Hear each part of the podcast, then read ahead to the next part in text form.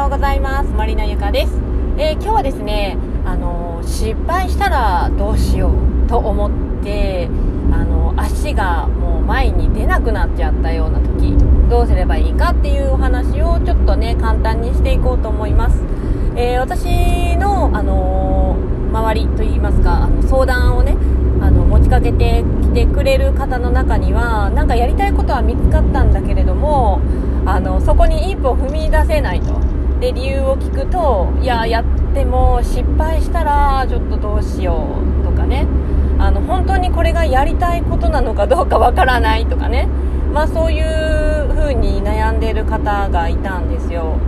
で私はそういう風にあの失敗したらどうしようって言って足がすくんじゃってちょっと動けないような状態になった時におすすめをしている方法が、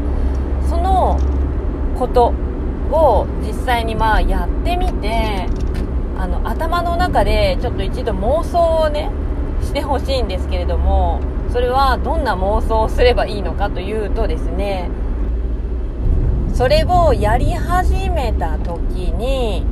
起こる一番最悪なパターンっていうのを考えてほしいんですよ。まあ、例えば何かそれを始めたけれども あの、あれなんか自分には合ってなかった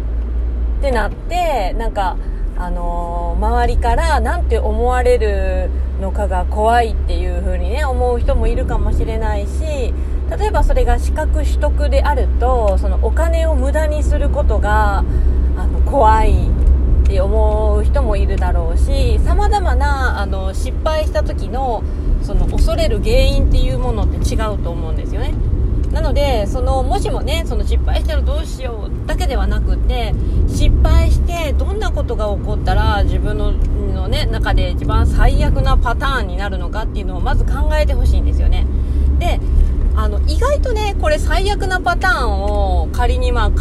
えたとしても案外いやいやその程度ならっ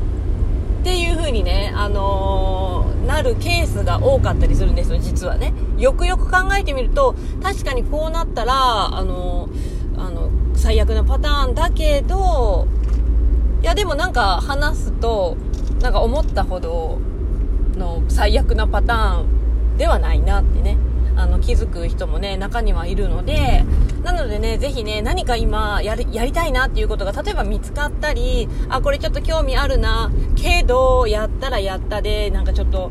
あの失敗したらどうしようとか、一回それねあのその道に進むって決めたらもう引き返せなくなっちゃったらどうしようとかね、まあ多分いろいろあると思うんですよ。でそれで結局あの動けずにいるよりもまあ私の中ではねやっぱり少しでもやってみてあのダメならダメであの違うね帰りゃ道帰りゃいいだけの話なので別にそこまで深く考えることもないんではないかなと思うんですけど、どうしてもやっぱりねあの足がすくんで動けないっていう人は一番最悪なパターンをねあのぜひ考えてみてください。あの一つだけじゃないと思うんですよ。一つ二つ三つあってもいいかもしれないんだけど、全部どういう風なパターンになったら自分にとって一番最悪なのかでそれを考えた上で、うん、この最悪なケースになってしまっ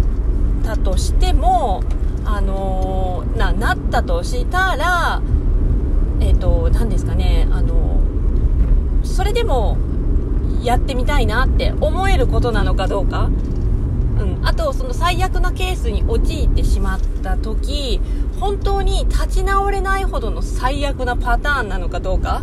そこら辺までねじっくり落とし込んでいくとうーんなんか思ったより最悪でもないかもしれないなと思うほどね、だからあじゃあちょっとやっぱり や, やるだけやってみようかなっていう気持ちにね、あのー、変わる可能性もあるのでぜひ何かねあの動けない人は最悪なパターンを何個かね考えてみるのをおすすめします。はい、ということでね今日の音声は以上になります。次回の音声でお会いしましょう。バイバーイ。